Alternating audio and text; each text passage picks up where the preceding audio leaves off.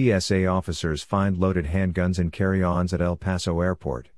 Weapons were detected by airport X-ray machines. Packing an unloaded firearm with accessible ammunition to a security checkpoint carries the same civil penalty and fine as bringing a loaded firearm to the checkpoint. In all cases, police were notified and potential passengers were charged.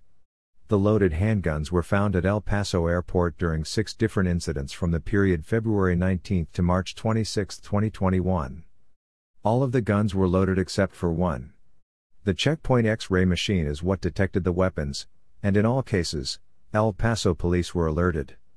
The would-be travelers were cited with weapons charges. Nothing points to the individual incidents as being linked in any way. Nationwide, T S A officers have discovered one thousand six firearms to date and eighty-six percent of those have been loaded. In twenty twenty, a total of three thousand two hundred fifty-seven firearms were found in carry-on luggage at airports across the country. Firearms can be transported on a commercial aircraft only if they are unloaded, packed in a locked, hard-sided case and placed in checked baggage.